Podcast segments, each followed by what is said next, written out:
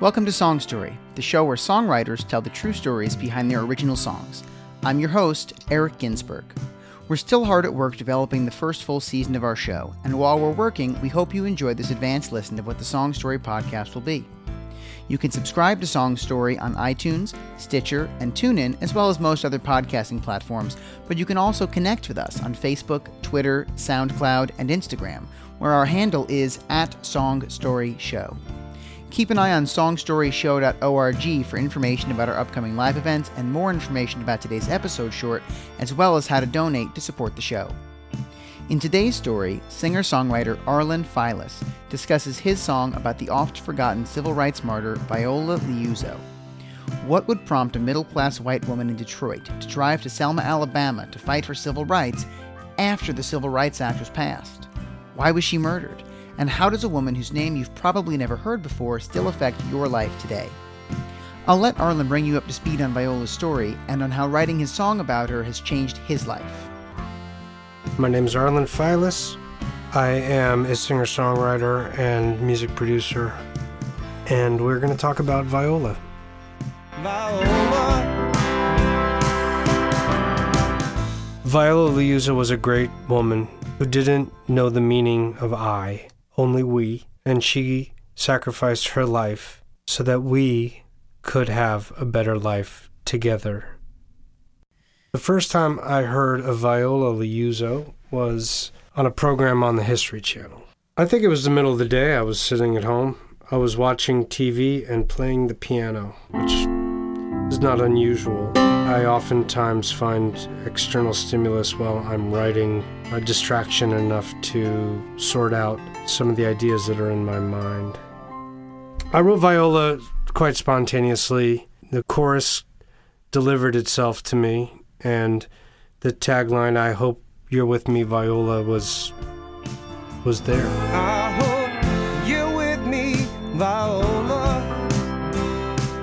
Wrote a song about her because I was particularly moved by her personal story. While it finds itself in the midst of a much more well known story of the civil rights movement, her story of personal sacrifice stuck out to me. Viola was a child of the South originally.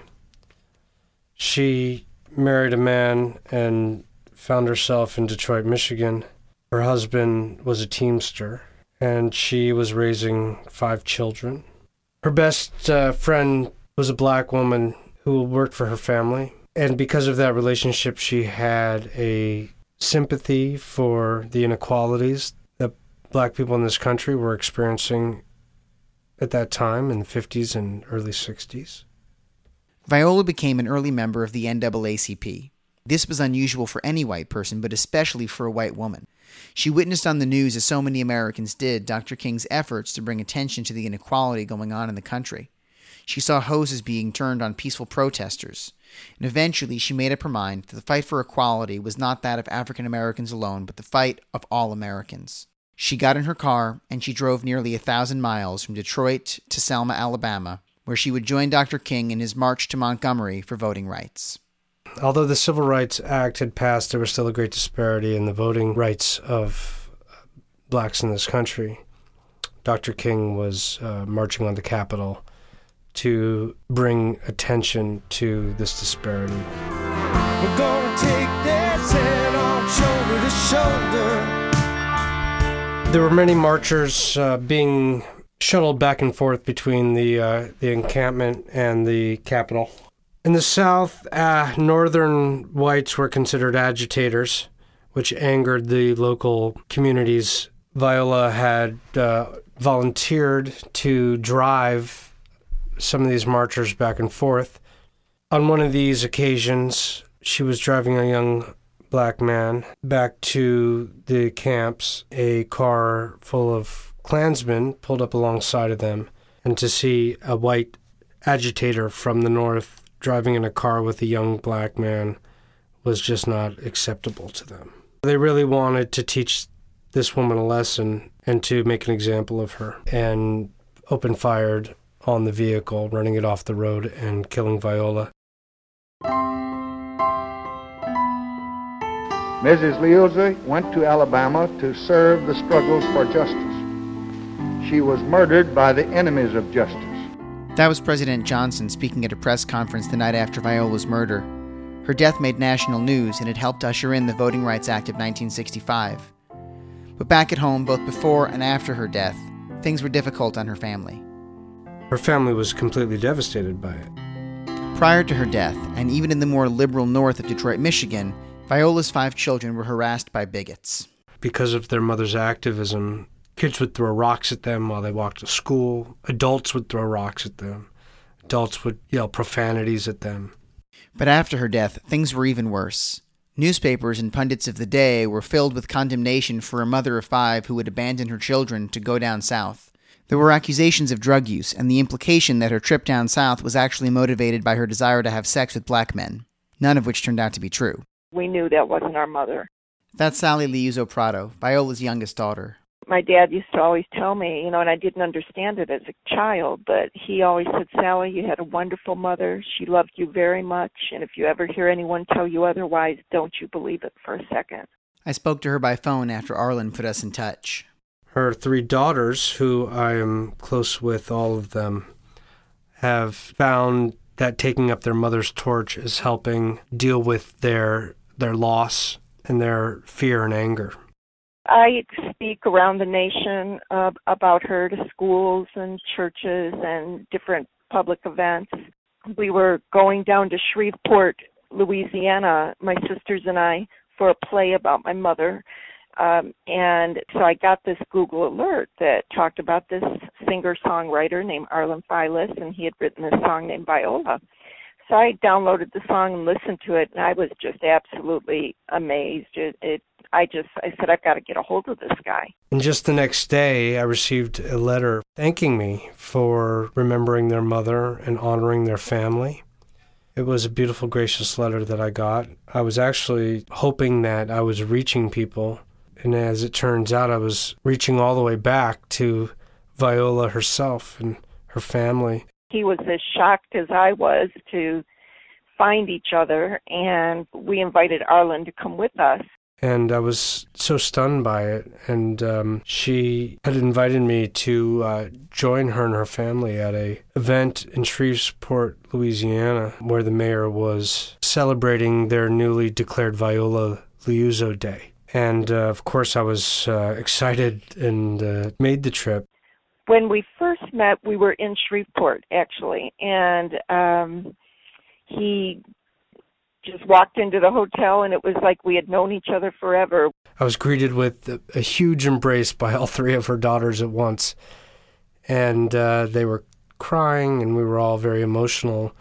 We hugged each other, and it's just been the start of a lifetime friendship. We we look at each other as brothers and sisters now. So whoever asks, she tells them I'm, I'm her soul brother. And uh, their mother brought me to them. We take hands, but we have forgotten that love is all we got. And I believe that I could show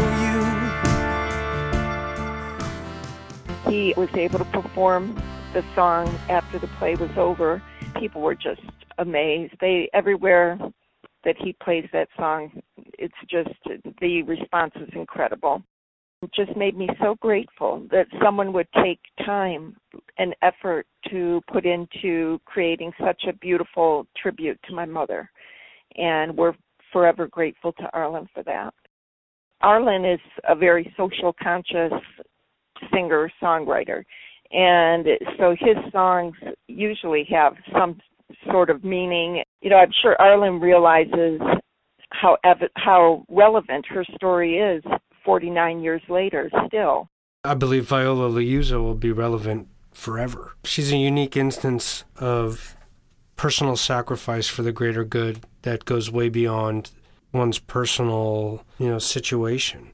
She sacrificed her life for others. And that message is timeless and universal. Arlen's point is similar to the one that Martin Luther King made himself at Viola's funeral. Her death reveals, and many white persons of goodwill who are so committed to the cause of justice and human dignity that they are willing to pay the supreme price as a result of their standing up. Her efforts are still important today because the voting rights bill has now been dismantled and they're trying to make it more difficult for people to vote because they claim that the same prejudices that were evident in 1965 are no longer evident today. And that's very untrue. Things have improved a lot, but there's a long way to go. I believe the bridge is the most important part to me. Um, the lyric is break these chains of silence. Break these chains of silence. Take these chains of violence. Break these chains of violence. We will walk these miles. We will walk these miles and go home. Viola didn't go home. So many did, and those who did owe it to her memory to continue the march. A very big thank you goes out to Arlen Filas for sharing his song Viola, as well as to Viola's daughter Sally for lending her voice and insights to this story. There is so much more you should know about Viola Liuzzo than we could fit here, like about how a paid FBI informant was in the car with the Klansman who shot her, how the FBI covered up details related to her murder to hide that fact, and how J. Edgar Hoover himself was behind the smear campaign against Viola in the press. The 2004 Viola Liuzzo documentary, Home of the Brave, is available for streaming on Netflix right now, and more information, including a link to Sally Liuzzo Prado's Facebook page about her mother, can be found on our page, songstoryshow.org. If you like this story, please subscribe to Song Story on iTunes, Stitcher, TuneIn, or on whatever is your favorite podcasting platform. And please share this episode short with your friends and find us on social media like Twitter, Facebook, SoundCloud, and Instagram, where our handle is at Song Story Show. If you have a true story about a song you wrote that you think belongs on Song Story, pitch it to us by following the directions on songstoryshow.org, where you can also make a donation to support this show. I interviewed Arlen Filas at his own Foundation Studios in Matawan, New Jersey. All of the music in this story was written by Arlen and was all taken from his song Viola, which is on his fantastic new album Weeds Kill the Wildflowers, available now on iTunes and Amazon. Our script supervisor is Laura Braswell. I'm your host, Eric Ginsberg, and thank you for listening to Song Story. Eric Ginsberg is a singer, songwriter, and storyteller based out of Asbury Park, New Jersey. You can hear his music and find out where he's performing next by visiting ericginsberg.com. I hope, I hope you're with me